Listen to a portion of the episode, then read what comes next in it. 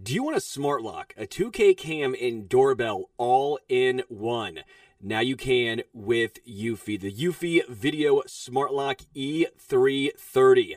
Easy to install. All you need is just a Phillips screwdriver. So easy that even I, yes, I figured out how to install it. It's a keyless entry, so no more fumbling for the keys, which, by the way, I didn't even have a key to my front door. Uh, yeah, I had to go through the garage, so I would be SOL if something were to happen, but not anymore with Eufy. It's keyless. You have no monthly fee, unlike other brands that charge monthly fees. Your recordings locally and never have to pay for storage, and the customer service is top notch. Now, let's be real, I didn't have to use it. I figured out how to use that Phillips screwdriver to install. Trust me, guys, I, I, am not lying to you. It is extremely easy. But if you have issues with your Eufy or installation, be rest assured Eufy's on standby for you 24 7 so you can enjoy a worry free experience with an 18 month warranty. If you want to check it out, which I highly recommend you do, check out the Eufy Video Lock. That's E U F Y Video Lock. Or visit eufyofficial.com forward slash video lock to see how you can gain complete control of your door. The legends are true. Overwhelming power! The sauce of destiny. Yes! The most legendary sauce has arrived as McDonald's transforms into the anime world of WcDonald's. The greatest flavors unite in all new savory chili McDonald's sauce to make your 10-piece Wick Nuggets, fries, and Sprite ultra powerful. Unlock manga comics with every meal and sit down for a new anime short every week only at WcDonald's. Ba-da-ba-ba-ba, go! At participating McDonald's for a limited time while supplies last. This is a podcast from Minute Media. I've never been more pissed off at them after a win than I was after this game. I, I felt like they lost, even though I know like it was just an important game to win, which they did. I, I walked away from this game more pissed off than I did the last two weeks.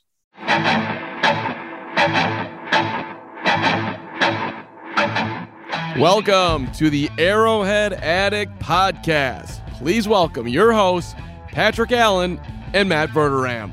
Welcome in. It's the Arrowhead Addict post game show. Patrick Allen, Matt Verderame, Matt Conner. The Chiefs are back on the right side of the wing column. They have defeated the Philadelphia Eagles in a game that I think was a little bit closer than maybe the final score would indicate, uh, but the Chiefs were able to pull away late thanks to their terrific offense. Matt Conner, Matt Verderame here with me let's just kind of give our initial reactions to the victory. The Chiefs are are back to even. They're 500. Uh, Verderame, we'll kick it kick it to you. I mean, they had to win. They had to win this game. They won the game. They got help later in the day. Denver lost. Teddy Bridgewater unfortunately got hurt. He got a concussion. Um, so they move one game back of them, which is no big deal. Four weeks into the year. Chargers and Raiders play Monday nights. One of them's losing. Either you're pulling into a tie with the Chargers, or you're going to be one game back of the divisional lead. And Denver has a, a, rough stretch coming up, although they play Pittsburgh next week. Whatever, we can step aside from that. Um, their offense, the Chiefs' offense, was spectacular. They had seven drives, uh, excluding the kneel down at the end, and they had six touchdowns. You're not going to do any better than that. I don't care who you're playing, what the weather conditions are. I mean, it, it was flawless offensively, really. Other than Mahomes forcing a pick on third down, which we'll get to why I think he threw that ball later. Um, you couldn't ask for more. I was concerned offensively. If I had any concern about the fact that Hill was amazing, nobody else had 25 receiving yards. Um, yeah. Now, it's hard to get that riled up about it when you're scoring 42 points and they ran for 186 yards. I mean, the Chiefs, to their credit, did a lot of really, really good things on offense. I'm not going to bang the drum on that. And looks like they might get Josh Gordon for next week. So I'm not going to go too nuts about that. If there's any negative, that was it. Otherwise, what else can you say? They were, they were great uh, offensively, and they they rolled. Matt Conner, how's it feel to be a winner again? I mean, it feels better than losing, but yeah, like like Matt just pointed out, and we can dive into this a little bit more. But like that was like being historically efficient on offense. I mean, if a team pulls that off more than once in a season, you know, we're talking like again historically efficient. No one scores at that pace. No one completes gets seven instead of three, at least some of those times. And the game was far too competitive, even at that, you know? So I think there's a lot to dissect here in a way that's concerning. Um, I, we see a lot of the trends that they say, you know, we know what to fix and, and we're going to get to it. And they're not, and they haven't. And so, you know, when we get outside the Eagles and maybe a couple other games like this on the schedule, maybe the Giants, some others, uh, you're, you're just not you're just not winning this way because you're not going to be historically this good offensively this way. So you can add Josh Gordon, you can do this or that, but um, yeah, I, the offense was an anomaly, and I was hoping for better defense, and it, and it wasn't. I'm not saying they're not going to be good offensively in the future; they are, and I'm very optimistic about what Josh Gordon can do here. However, um, yeah, what we you know what we saw today is was a uh, appreciate it while you can because because this was a like a historic day for the season. Yeah, and you know, look, I think we want to level set things straight from the off. You got three of the biggest Chiefs fans you can imagine here on this podcast. And we're thrilled that the Chiefs won. And it, I think, you know, if this was eight years ago, like we'd be over the moon. All right, we're two and two. We, we got a shot at the division, but it's a different era. This is a different Chiefs era, right? And I think that that's something that we as analysts have to keep in in mind as professional fans is that hey listen like yeah we're glad they won we're thrilled that they won it's way better than the last two weeks where we were super bummed out. But this is a Super Bowl team. It has Super Bowl talent. It has a generational quarterback. It has a Hall of Fame coach. It has a Hall of Fame tight end. It has a Hall of Fame wide receiver, right? Like there are uh, incredible players on this team. And so the standard that we watch the Chiefs with is different than it ever has before. And I think it's probably it's it's hard, right? Because I know again, like eight years ago, I would have been this would have been an exciting game. I would have been thrilled that the Chiefs pulled it out, that they pulled it away late, and if it with Matt Cassel was the quarterback, I could not be happier with where the Chiefs are at. Um, that's just not the reality of the situation. So look, we're going to get into our concerns because we have to do that because we owe that to you, and we're not just going to we we want to talk about the good, and we're going to, but we're not just going to sit up here and be like it's all sunshine and rainbows, and the Chiefs you know, yeah, they're going back to the Super Bowl because I think I don't know that there's one of us right now that believes that. Uh, we believe it's possible, but right now, quarter of the season away, they're not there. So let's let's look look at the good. Let's take a deep breath, everybody. Uh, please bring us your questions. We know you are all out there in YouTube land. We really appreciate you checking out the stream. We appreciate you, uh, podcast listeners, who will be checking this out later as well. But the Chiefs they win with offense in this game, right? Uh, we know that that is their strength. They leaned into that, and it's a little bit of a different offense than we're used to. And and and you know, Matt mentioned that nobody other than Tyreek Hill had some big numbers. I think part of that is personnel, and part of it is is the the the game plan of the defense. Matt Verderame. Uh, what did you see in this game from the Chiefs on offense, just in a broad sense? All right. So first off, it is personnel. That's why they that's why they signed Josh Gordon because I feel confident saying this after four weeks. Demarcus Robinson is not doing anything this year. It's just not happening. They didn't throw the ball to him once today. Mecole Hardman's not doing anything. And they brought Josh Gordon in because they're sick and tired of everybody getting singled up opposite of Tyreek Hill and just doing nothing, play in and play out. So that's one thing I saw. Now, the broader sense is Philadelphia played two high safeties the entire game. They played a ton of soft zone. They begged the Chiefs to throw the ball underneath and be patient. And I give the Chiefs a lot of credit. A lot of teams, even though it's the easy thing, they don't do it because they can't be patient. The Chiefs stayed patient and they destroyed Philadelphia. That is how you play cover two. And, and I said this last week on this podcast. If you're going to play against that type of defense, you have to run the ball. And I know people don't want to hear that, especially analytics people. They just want to throw the ball 75 times a game. You have to be able to run against light boxes and blow teams off the ball and put yourselves in second and short and third and short. And the Chiefs did that the entire game. They ran tremendously. Clyde Edwards Helaire, another 100 yard game. I believe they ran for 6.9 yards an attempt as a team. They blew Philadelphia off the ball. And while the Eagles are not a good team, that is a very good defensive line. Hargrave is one of the best defensive tackles in football. Fletcher Cox is a borderline Hall of Famer, and the Chiefs destroyed them.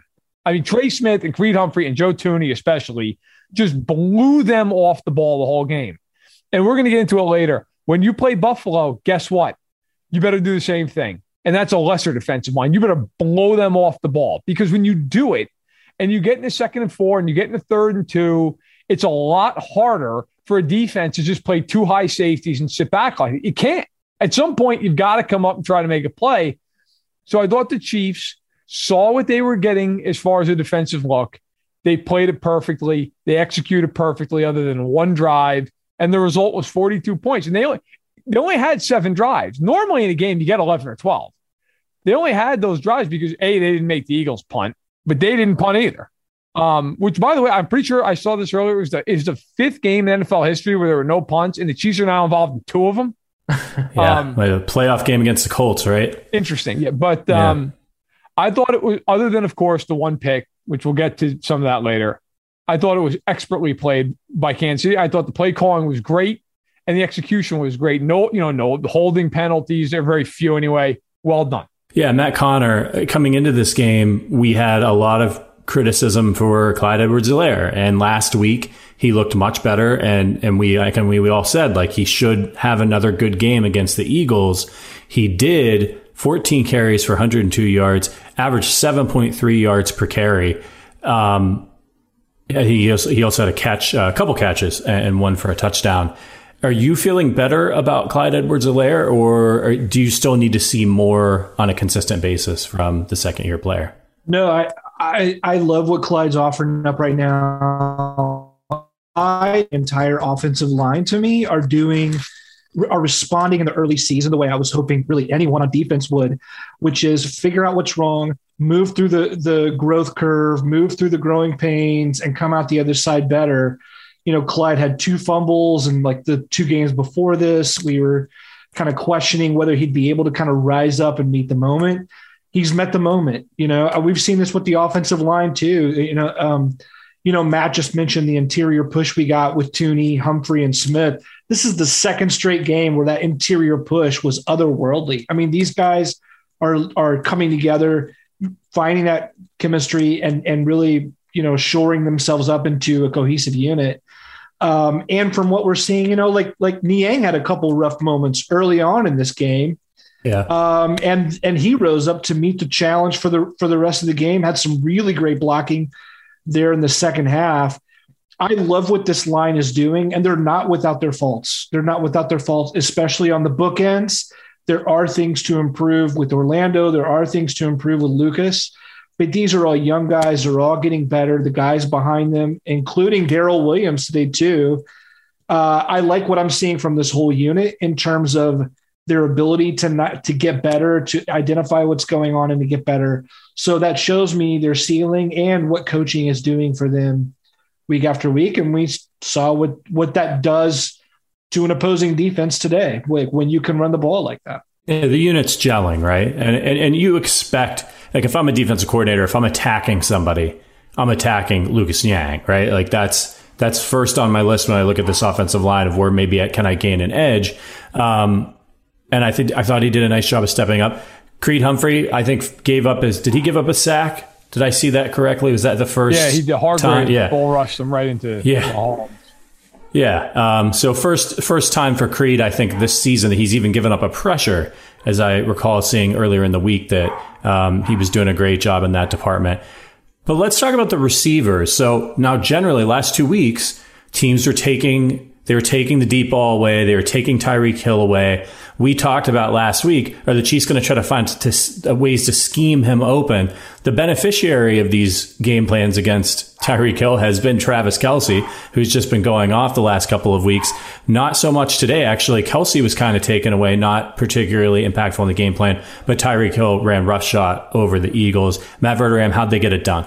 Well, I mean, uh, two different plays. The Eagles went in a very aggressive manner and, and guarded Tyreek Hill the linebacker, which was um, an interesting choice. But no, I think, look, when you're playing that kind of zone coverage, which the Eagles were playing, they play more zone than anybody in the NFL. So this is not a total shock. I'm sure that she's prepared for it. That's what they got. When you do that, there's going to be holes in the defense. And it becomes incumbent upon your defensive line to get home. They they got a little bit of pressure, but they only hit Mahomes four times in the game. I mean, he was upright and when he was, he didn't miss. I mean, he only threw what six incompletions the whole game.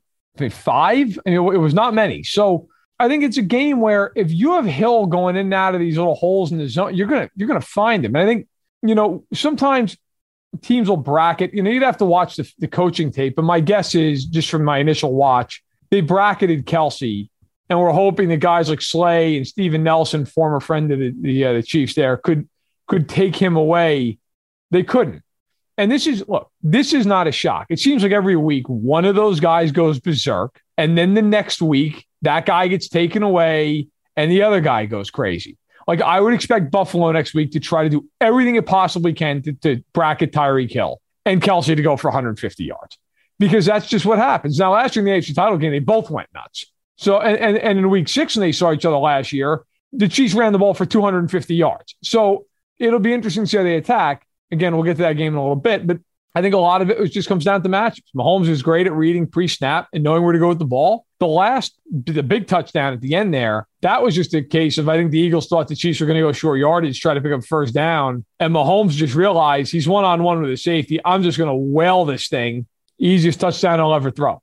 I said that to my wife. I said, got to be one of the easiest touchdowns of, of Mahomes' career. No doubt. Great, great, great little move by Hill, but you, you, you can't teach speed. Um, if you're out there watching on YouTube, a, a lot of you are. Uh, if you're watching and you haven't subscribed to the channel yet, what are you waiting for? Please hit the subscribe button. It really helps us out. If you're out there watching, it gets the word out and gets more people and more resources into this show. So thank you so much. I see a lot of questions about the defense, and we're going to get to that. I just want to talk one more minute about the offense. We have a question from uh, Jonathan Wynot. I'm going to kick this one to you, Matt Conner. Are the Chiefs being more methodical on offense out of a lack of big plays, or are they taking their time more because they want to keep the defense off the field? Keeping the defense off the field seems like a good idea.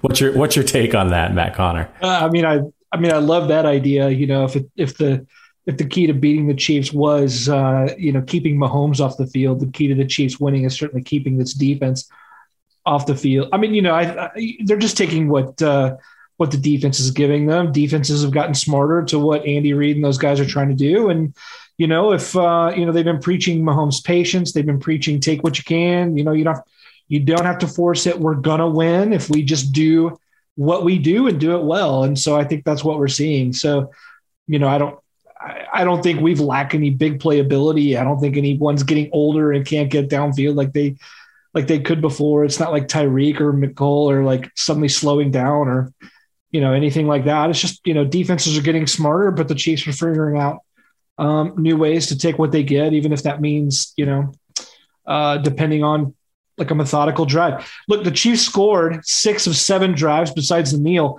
There wasn't a single drive less than 75 yards. Like that's just yeah, that's bananas. That's bananas. That's incredible. Yeah, and and look, 32 rushes for the Chiefs. They actually ran the ball two more times than they threw the ball, and they have Patrick Mahomes, and that's what they needed to do. 32 rushes, 200 yards. And and and a hat tip to Darrel Williams, who stepped in and was very effective in the 10 opportunities that he got 10 carries for 42 yards and a touchdown. And the Chiefs are going to need Darrel Williams because if teams are going to keep doing this, if they're going to keep seeing these kinds of defenses, they have to make them pay on the ground. And Clyde Edwards Helaire is, is not a big guy, right? You don't want to give him 30 carries in a game and run him into the ground. You want to keep both of these guys fresh. This is the modern day NFL, unless you've got Derrick Henry, of course. And, um, I like the way the Chiefs are approaching it. Before we get to the defense, one last thing. Let's talk about Mahomes. Matt Verderame, obviously, he had the pick, forcing the ball a little bit. And this is maybe a good segue into the, the defensive conversation. But he was 24 of 30 for 278 yards, 9.3 average, five touchdowns, one interception. Has to play a little bit differently these last few games.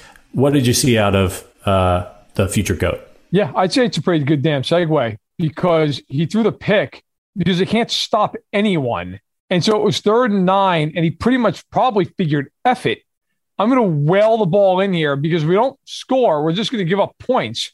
And so it's going to just be back to back to square. Now the Chiefs defense ended up holding and giving up three on that possession. But I think that's all it was. Like if you look at I think that so that pick was on third down. Against the Chargers on that third nine at the end of the game, he threw it on a third down scramble drill against Baltimore was on a third down. He was going down. Now, I would argue, look, all three of those picks are unacceptable. Like, you cannot throw those balls, but I also understand it. Like, I'm not here to defend Mahomes and just take away criticism because you know what? He can't throw those picks. Okay. They're bad decisions. He knows damn well they're bad decisions. That being said, I totally understand why he's throwing those balls. He just knows if they don't score every time they have the ball, they're in trouble. And so I get it. Like I totally understand. And the other pick he had this year was one that should have been a, a, a touchdown. I mean, went off Marcus Kemp's hands. It wasn't the greatest throw in the world. We talked about it last week, but it should have been caught. That said, like Mahomes was spectacular in the game. I mean, he made every throw he needed to make sidearm stuff, deep stuff, short stuff. Under, I mean, he just, and I think it gets undervalued sometimes when a guy just does what he needs to do in the sense of like they want to be explosive, they want to be aggressive. It takes a lot of maturity to do what they did today and just say, fine, if you're going to play two high safeties, we're going to kill you on these long 75 yard, 12 play drives. We'll do it. And the Eagles let them do it. If the, if, they, if the Eagles could have backed up into the fifth row of the stands, they would have done it. I mean, the Eagles just did not want to get aggressive. They never did. And it killed them. They gave up 42 points. So I give Mahomes a lot of credit. Um, I thought he played very, very well. Yeah, he did. And look, he's never going to stop growing, right? As great as he is, he's he's still at the very beginning of his career, and he hasn't seen it all yet. You know, and and a guy like Tom Brady, who's out there, who we'll see in a little uh, a few minutes, he's always just been so great at taking what the defense gives him, knowing exactly where to go with the ball. And Mahomes has such freakish ability that you don't you don't blame him for wanting to just attack teams, especially the way he started his career, throwing 50 touchdowns, winning the MVP.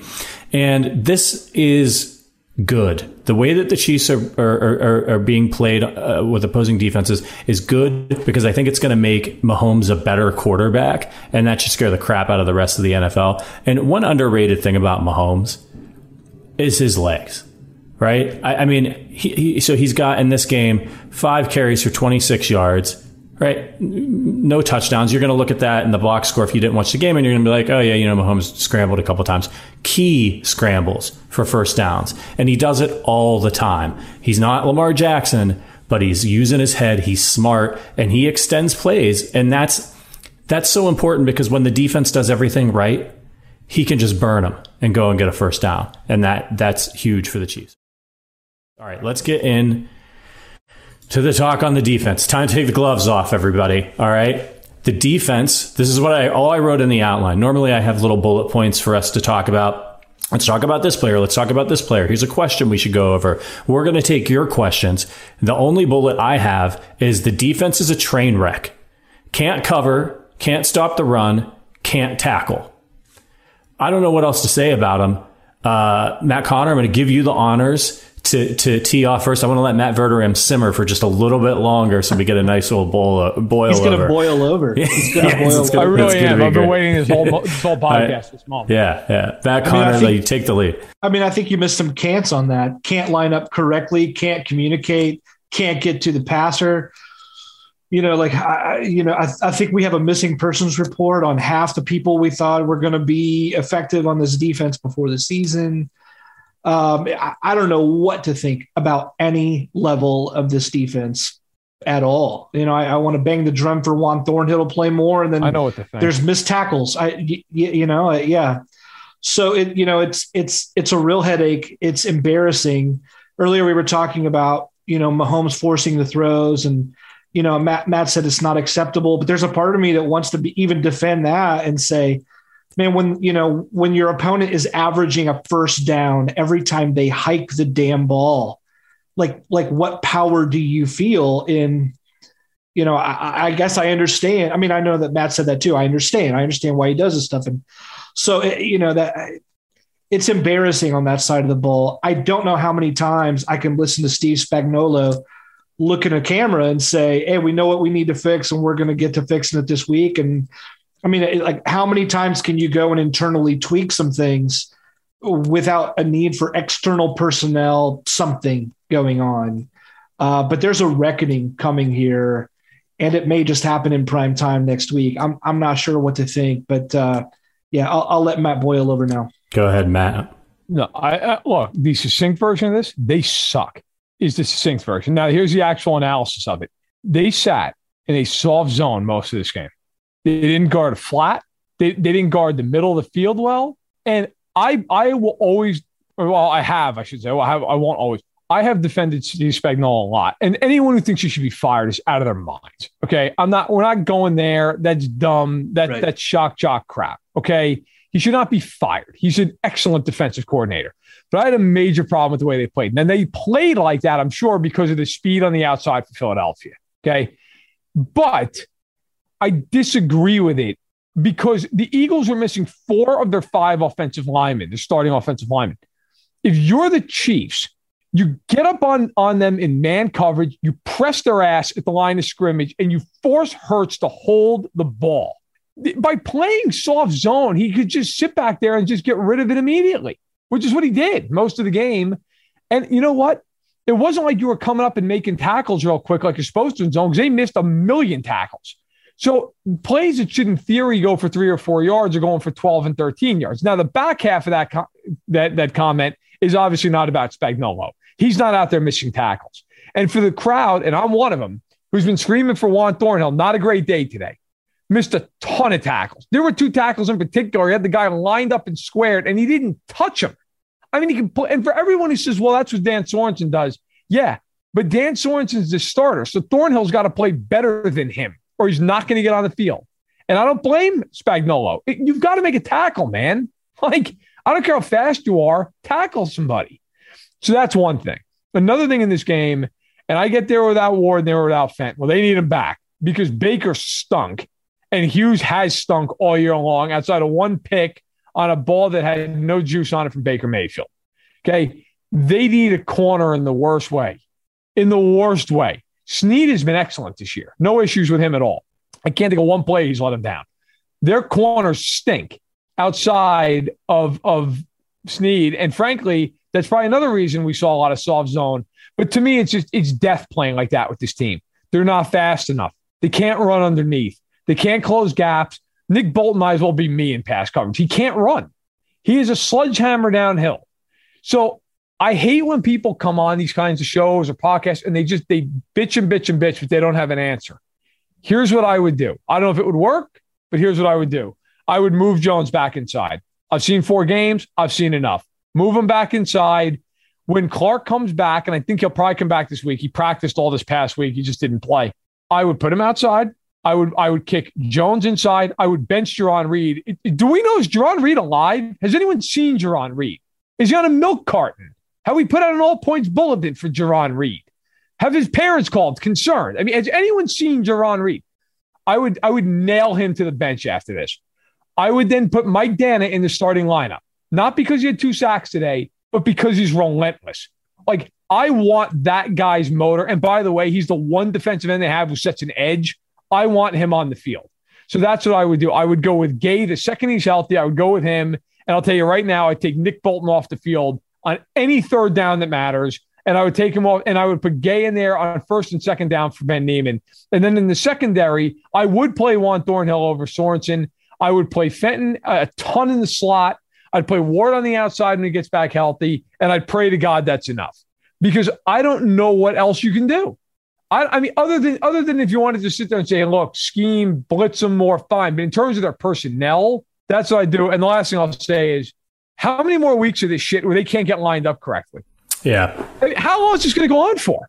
You've been the coordinator for three years. Figure it out. Get them lined up correctly. This is nuts. The the play that drove me to the edge was the nullified touchdown the Eagles got when Dan Sorensen was bear hugging Dallas Goedert before he caught the yeah. ball. Yeah. All right. Bear hugging him. He caught the ball anyway. So so let's let's be clear. Sorensen's cheating right? He's committing pass interference, still gives up the catch, lets Goedert go. Goedert starts going for the end zone. So then Sorensen grabs the back of his helmet and is committing a face mask penalty and trying to rip his head off so that he can't fall into the end zone. And he still gets into the end zone. Like, this defense can't even cheat right. They cheated twice on one play and still would have given up a touchdown if it didn't get nullified. It's absurd. They stink. Like They're they horrible. Really, they are horrific. And you know what?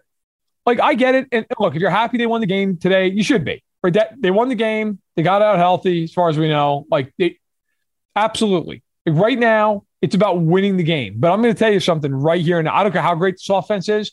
If this defense is this bad, they're not winning anything in January because you're going to play somebody who, guess what, they can stop you once or twice, and that's the end of the game. And when they play Buffalo on Sunday night, I got to be honest. I hate to say this. It's bad radio, bad podcast. I don't know what the hell to expect. I could see the Chiefs going in there and finally figuring it out and confusing Allen as they've done in the past and, and winning the game going away. I could also see a game where they get beat 45 to 20. Any anything is in play. Yeah, and and we got a message from uh, from our guy Cheeto Freak who says, "I refuse to admit we even have a defense, so I'm not worried about our defense," which is a very is very clever. Um, our guy Stacy Smith, uh, former Arrowhead Addict contributor, great guy. You should check out his uh, his latest album. The name escapes me, but it's out, so find him on Twitter. Um, on a scale of one to ten, how encouraged are you by the play of Mike Danna? Note he's currently Kansas City's sack leader with three, three or yep. four games in. Um, and also, like, like let's be honest here, and I'm going to throw this one to, to Matt Conner. This Eagles offensive line was patchwork. They should yep. not this like this should not have been a struggle, and Hurts had all day. So on a scale of one to ten, Matt Conner, how encouraged are you by Mike Danna? I mean, if, is it uh, is it relative? I'm encouraged. Uh, you know, I'm I'm a ten on Mike Danna because he's a former fifth round pick that yeah. that wasn't even on the draft boards for most draft analysts, right? I mean, the guy was even when we took him, you know, even like guys who bleed Chiefs draft all year long were like, uh, didn't see that one coming, you know. So, um, you know, they said when they got him that he's a sponge. They loved his coachability, his his reputation coming out of Michigan was that he can do anything you ask him to do and apply it pretty much immediately. And the Chiefs are seeing that. He proved himself capable of playing six, like what he played in 13 games, I think, last year. He was uh, he was he he earned rotational minutes. Now he's playing basically starters minutes while Frank Clark's out, showing himself to be uh, good. He's part of the reason why I'm a little I'm a little bit more hopeful than than Matt is, my friend. And and uh, I, I you know I still think this defense has a lot of young guys. They're not putting it together that's their job and the job of the coaches. I'm, I'm watching the same train wreck as everyone else, but a guy like Danna deserves some credit standing out. I saw some hustle from Saunders today. You know, at one point we were talking about Turk Wharton as, you know, as like someone to, to mention. I, I was excited about Reed before the first quarter of the season. We haven't had Frank Clark in there. Willie Gay will make somewhat of a different, like you know, we're watching as bad as they're ever going to get. And so there's a part of me that thinks, man, even if they can crank it up a couple levels because a couple guys come in. And, you know, what I love about Brett Veach is his ability to go after a weakness and go, I'm done watching this, and then just remake it in, you know, whatever format he wants. So, you know, I'm trusting even the deadline to bring something in there. But I don't know. I think the defensive front will get better because they can't get worse. And I'm, uh, you know, Mike Danna has been a revelation. That's for sure. Played well. He's played really well. Like I said, I, you have to play him more. If they cut Alex Okafor tonight, it wouldn't be a moment too soon. Like another guy who just is he on the team? Uh, it's incredible. He, he's there to commit dumb penalties. That's the only thing I can remember him doing like, all he, season he long. Doesn't exist. Like I, it's it's literally like they're eleven on nine when him and Reed are out there. Nothing happens. And I actually thought today, if you want to highlight defense, against a run, against running backs, you have 13 yards. The Hurts did some stuff to them, but they didn't run the ball. Now, now the Eagles only ran the ball seven times with the running backs for 13 yards. And I, and I thought Danna played well, but that, and I thought Sneed played well. Pretty much covers it. And, you know, look, I'm not going to exonerate the coaches on this either because one play we have not touched on. Ben Niemann actually made a great play and forces a fumble at the one yard line. Mm-hmm. Andy, throw a flag, bud. Like, how do you not? How does no one see that on their sideline? Nobody, yeah. nobody up in the booth. Like, what is happening? How like how do you miss it? Do you imagine there was a playoff game? Like, how do you miss that? It wasn't even close. The ball was clearly out, right? Now, I will also say on the flip side, some people will talk about how the, the red zone defense was better. I, I disagree completely on that. Okay. They got a 50 50 call on a pass interference that took away a touchdown after they, like, like a bunch of idiots, they jumped off sides on a, on a field goal attempt that you're not going to block. Just stand there and let them kick the damn thing. It's 24 yards. Also, two different times, they had wide open guys in the end zone on two, on two separate drives and they missed them. One to Ward, one to Ertz early in the game. They ended up settling for field goals on both. Okay. That easily could have been another eight points right there. Now it is what it is. Okay, it, it, they weren't eight points, and the Chiefs should have and could have gotten a fumble recovery down there. So I think it all ended up being what it should have been. I'm just saying, uh, it's not like I walked away from this game. Well, wow, know, they look great in the red zone. They did. They didn't look great in the, in the red zone. They're about one notch above, just grabbing everybody's hand and skipping into the end zone together. Okay, I, I, it's It's just it's terrible. Like it really is. And you know what? It just it feels like this. I mean, I don't have any quantitative analysis of this. It feels so passive. It's so soft. There's no attitude. There's no aggressiveness. There's no urgency. It's like, and I do, I do feel on a subconscious level, there is some of that. Well, we'll just score again. Maybe I'm wrong. Maybe I'm totally nuts. And a, and a defensive player would say, "What are you kidding me?" Maybe I'm nuts and I'm wrong, but it just feels so passive. It's like there's not an ounce of urgency for them to ever get off the field. And it better change or they're going to get lit up on national television on Sunday night. Yeah, it really felt like the only time I can remember feeling like they had any swagger at all, all season long, is maybe the first couple of drives in the Chargers game where they'd been getting run on. They were coming downhill and they laid some hits and they seemed fired up. And then they went right back to sucking. Uh, it's terrible. Uh, we've got some more uh, of you guys in the chat. We really appreciate all of your questions. We're going to try to get to as many as we can. Please make sure you're subscribed if you're watching this. Hit that subscribe button, and also, hey, help us uh, circulate this video. So, like, get, hit the little thumbs up, give us a like there. Um, that's going to be important as well, so more people can see us melting down a little bit about the defense after a victory. Um, some people are, are asking. Uh, this is actually an interesting comment from Stacy. The problem isn't scheme. The problem is dearth of talent and athleticism you aren't correcting that in a season, I uh, the hope is that some of the young players can evolve to patch up some of these holes. I have to tend to agree when you look at the when you look at Niemann and you look at Hitchens and you look at Sorensen, you're just missing athleticism. It's right in the middle of the heart of your defense, and it's it's a problem. And probably, you know, everybody look. And Sorensen deserve. He's he's been a great player for Kansas City. He's having a really rough year.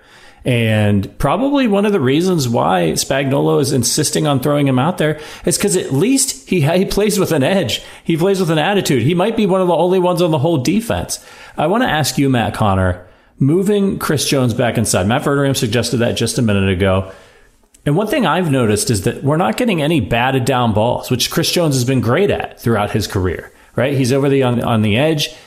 Do you do you how much of a difference do you think it makes if Chris Jones goes back inside? And also, and someone asked in the chat as well, do you think him being on the edge is is is, is part of the problem with these communication issues? Boy, that's a great question. Um, I, would love to know anything that gets to the heart of that. I, uh, I think that's part of it. You know, I think any, I think some guys in new positions. I think some new faces. I mean, we shouldn't have these communication issues. That's why you have OTAs and preseason and you know whatever else to and to communicate, install what you need, get some chemistry going, and whatever. I um in terms of Jones being inside, I mean, you know, to me, look, the shortest distance between two points is a straight line. Give me Jones straight up the middle. That he's proven he can be a disruptor there. Um, I get that he's wanted to play outside, and I also get that it's going to take time.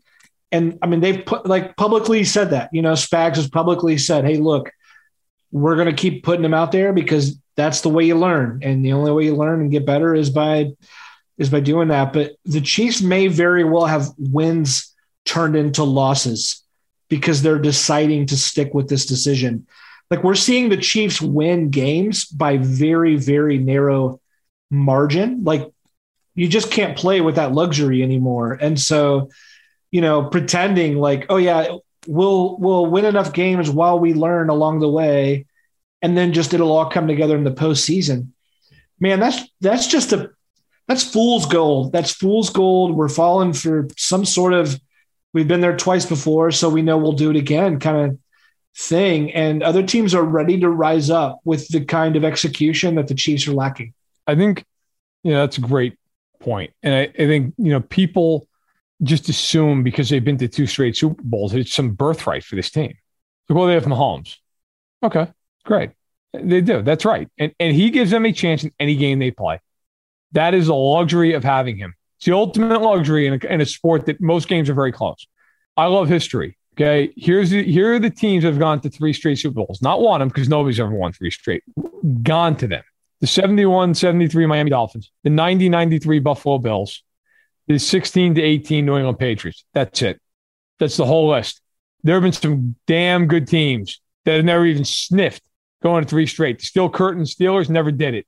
Cowboys in the 90s didn't do it. Niners in the 80s, they came real close to going to three straight, lost the NFC title game one they didn't do it. Like it is, it is incredibly hard. I mean, think about how great the Patriots are for 20 years, did it once. Like and and they had the benefit of playing in a division that was basically like the MAC for three for for 20 years. Okay. this is a tough division. Now, if you said to me, who do you think is going to come out of the AFC right now? I'd kind of throw up my hands, but if you put a gun to my head, the Chiefs, because I do believe that they have talent to fix some of this stuff. I think they can fix the communication issues. I think they can fix some of the missed tackles. The biggest thing that I don't think they can fix, they just aren't athletic. And I, I don't know how. Now, with good scheme and good fundamentals, you can at least mask some of that. You can limit things.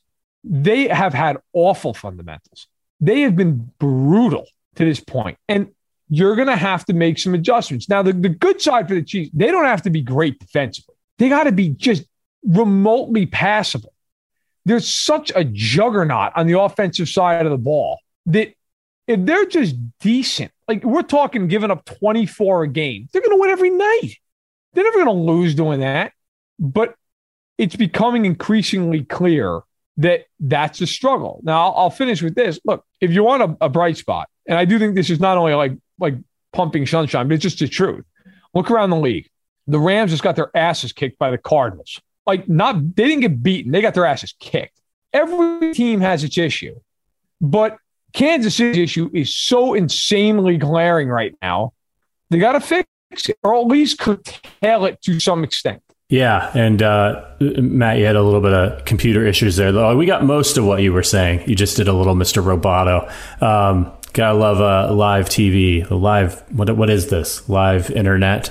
Um, I think you're right, and I was going to point that out as well. But see, I think that's the thing actually that scares me is that the Chiefs. Uh, it's like okay, well, if we're just passable on on defense, you know, the Chiefs' offense is always going to be so good until they're not right? Like they're gonna run into those games where the Rams look like slam dunk. They're going to the Super Bowl. They just kick Tampa's ass. And what happens? They go and they play the Cardinals. Now the Cardinals look like you're looking at the Cardinals and you're like, man, who's going to stop the Cardinals?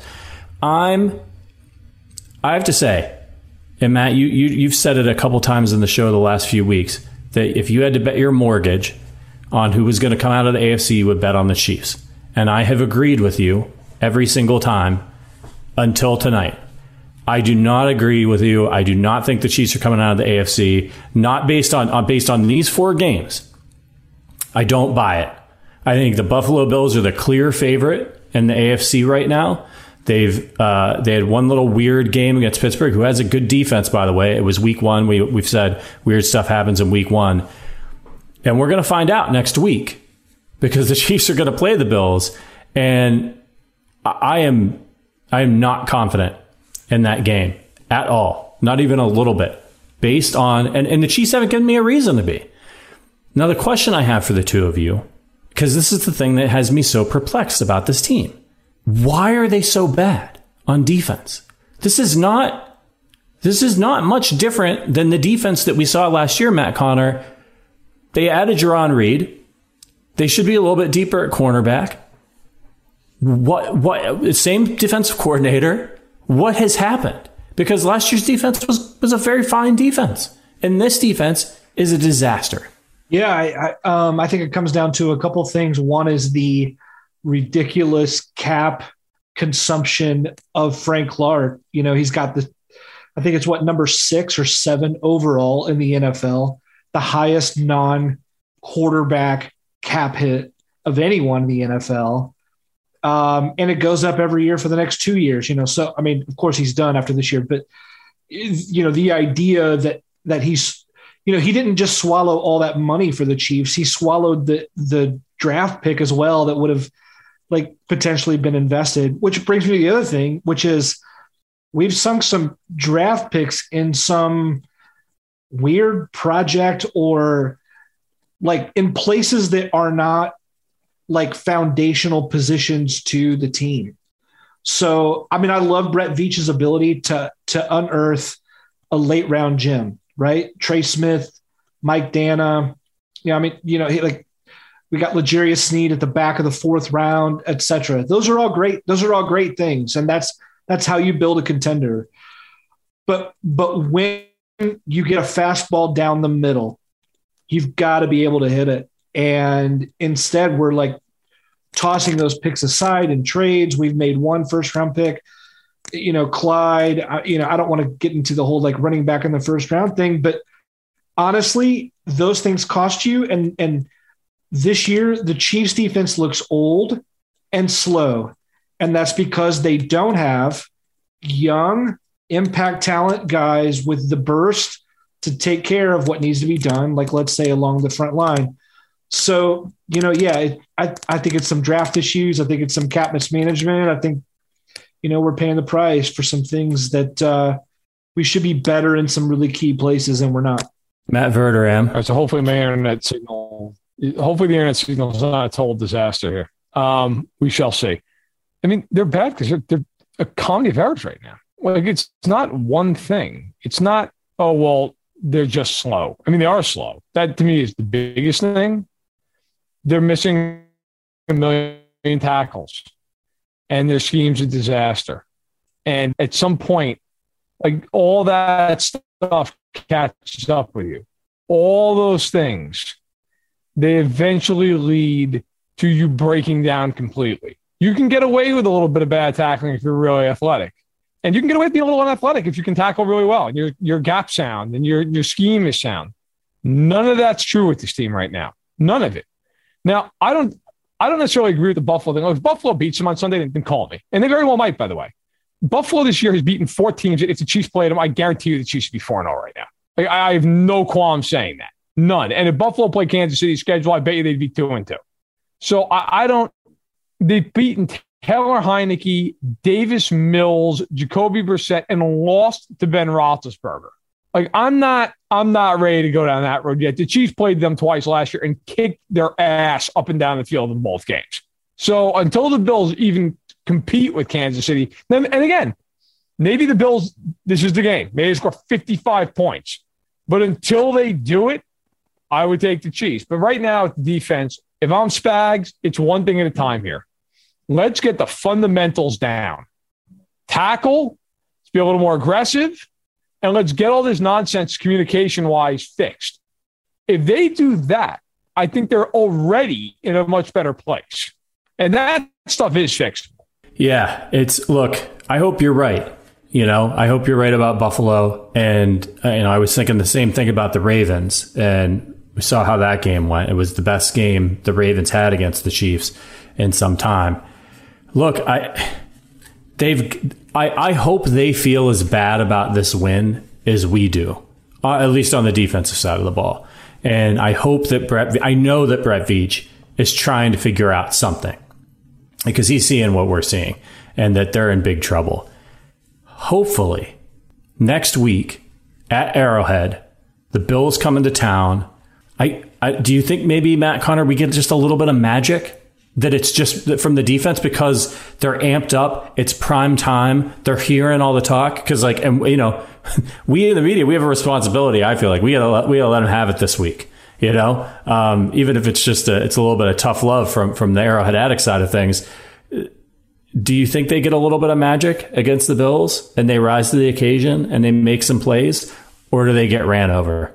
Well, I mean, I think I think Josh Allen's going to get his against this defense. I think it's going to be a tough matchup overall. But I mean, I'm with Matt. I, I watched, you know, watching those Bills games last year. My thought coming into this year, the same thing with the Browns and any other team that hasn't gotten it done against KC the last several years, which is, you know, hey, you can win the offseason all you want, you can earn all the critical darling status of the of the preseason media, but the reality is, until you prove it on the field, it runs through KC the way the Buffalo Bills played the Chiefs last year, there's no way I'd believe that they could beat them this year until they beat them. And uh, so, yeah, uh, they can win big over a fluffy schedule. You know, they did it today. They won huge, but but um, yeah, you know, competition's everything. And and uh, by ten next week, I I would totally take it. Last question for you, Matt Verderame, and we're gonna wrap it up because the Sunday Night Football game has started. It, it, word on the street, the reports are that Josh Gordon is likely to play next week. He looks great. Has your opinion changed on what Josh Gordon's going to bring to the offense based on any of the reports that you've heard this week? What do you expect to see on Sunday? God, can he play defense? No, listen, I I, I spoke to a, a, source Tuesday, Wednesday, mid, mid last week, mid this week, however you want to look at it, that said essentially, look, if if you know he's well conditioned and he can learn the playbook, like this could be a pretty quick turnaround. Well, he looks to be in great shape. And I think as a receiver, like how hard it really is it to learn the playbook, right? Like you don't have to learn every little thing. You're not an offensive lineman jumping in. Like really, it's basically, hey man, you're running nine route. Like go get it done.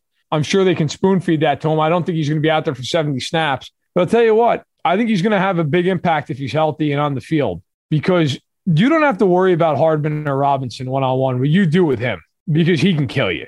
Like he can not only go on a slant, he can he can take one to the house.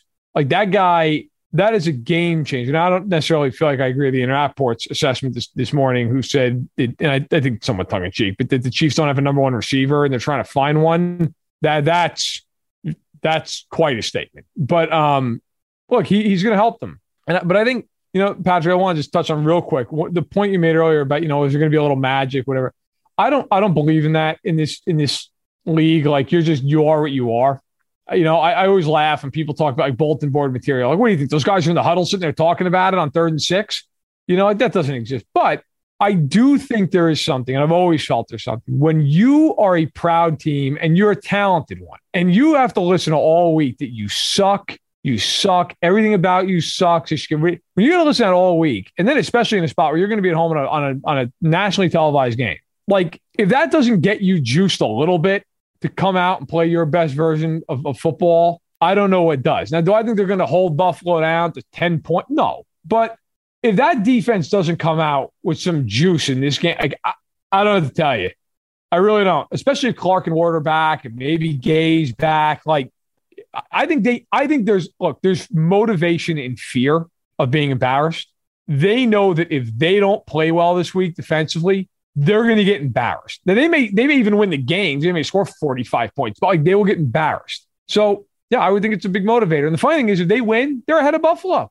Like that's how like as much as they're driving all of us nuts. Like the, the Titans just lost to the Jets. Like if Kansas City beats Buffalo, they're ahead of Buffalo, and all of a sudden you're like, all right, everything's okay. So it's a huge game that we'll get into as the week goes on. But they, they have an opportunity to be fine, but they got to fix some of these things. Yeah, they do have an opportunity to be fine. With Denver losing today, we got a glimpse at how good Denver really is. Uh, it's, it's not just, good. Yeah, it's just one game, but they, to keep in mind that coming into today's game against Baltimore, Denver's opponents were zero and ten on the season. So, it, I look. I think Denver's a talented team. I think they're going to win some games this year, obviously, but I'm not as worried about them in the division really, I think the Chiefs can. I do. I do think the Chiefs can win the division. And tomorrow night, the Vegas Raiders play the Chargers. So the Chiefs are going to remain in last place, but hope you know maybe the Chargers will join them uh, if the if the Raiders manage to get a win and go to four and zero. Oh. What do you? What would you guys rather have have happen tomorrow night? Because you got if, if Vegas wins, they move to four and zero. Oh. If the Chargers win, they move to three and one. They have the tiebreaker against the Chiefs so far. Any anything off the top of your head how you'd like to see that go? I, I mean, I'd rather see the Chargers win the game. They're at home. Um, let them hold serve. Let them win the game. Get the Raiders within a game of the Chiefs. And I, I think if that happens, you're fine. You know, look, it, it's so early in the year. Like we're sitting here talking about, can they win the division? Yeah, I mean, they're overwhelming favorites in Vegas. Still in that division. Like, yes, they can definitely win the division. I'm trying to pull up the, the schedule for next week. I know that next week Denver's at Pittsburgh. Now you want to talk about a desperate team. That's a desperate team. Now whether they're going to win or not, I have no idea. Roethlisberger looks like he's throwing the ball with a broken arm, but I'd rather have the Raiders lose. And all right, you're a game back of everybody, but so what? You play all these teams, you know, five more times cumulatively. Matt Conner, any thought? Uh, I was actually going to go with the Raiders just because the Chargers already won, and I mean, I just I don't believe in the Raiders. I believe the Raiders always start strong and then deflate by year's end. So I'm counting on that balloon to go down by itself. But um, yeah, you know, it doesn't matter to me. Someone's going to lose. I'm rooting for a sinkhole to open under the stadium to suck both teams in, and then it's just uh, it's just the Chiefs and the Broncos for the rest of the season. All right, everybody. Thank you so much for joining us. Whether you're listening to this on the podcast version, whether you're watching out there on YouTube, please hit the thumbs up button for us before you go. Please make sure you're subscribed before you go if you're on YouTube. If you're listening to us on a podcast, head on over to Apple, leave us a five star review over there. Please leave a written review and we'll answer your question on the podcast. Schedule for the week. Matt Conner and Sterling Holmes will be back on Tuesday. They're going to hit you with a podcast. Thursday, Matt Verderame and I will be back. We'll help preview this Bills game. And then uh, some of us will see you again late Sunday night after hopefully the Chiefs assert their dominance over the Buffalo Bills and we're all feeling a little bit better about the defense. For Matt Verderame, for Matt Conner, thank you for listening. And as always, go Chiefs.